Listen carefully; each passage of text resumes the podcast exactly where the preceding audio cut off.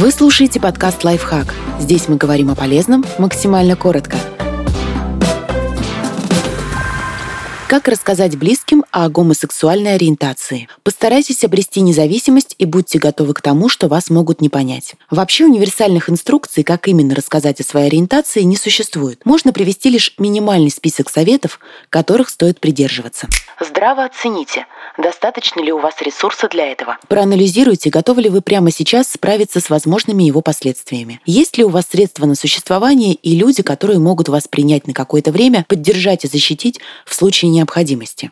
Спланируйте разговор. Возможно, стоит подготовить для близких какие-то информационные материалы. Нужную информацию вы можете найти в статьях и специальных брошюрах. Выберите для первого разговора самого лояльного в вашем окружении человека. Это может быть друг, подруга, брат, сестра, тот, от кого с большей вероятностью вы могли бы получить принятие. Расскажите ему о том, что с вами происходит сейчас, как вы себя чувствуете.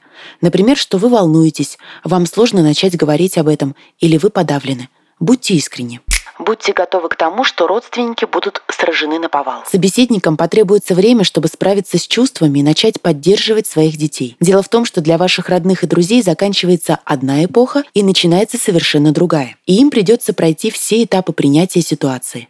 Отрицание, а может быть ты ошибаешься, торг, гнев, грусть и смирение. Помните, вам вовсе не обязательно сделать каминг-аут, если вы не готовы или чувствуете опасность. Например, если слышите от близких угрозы и гомофобные высказывания в адрес других людей.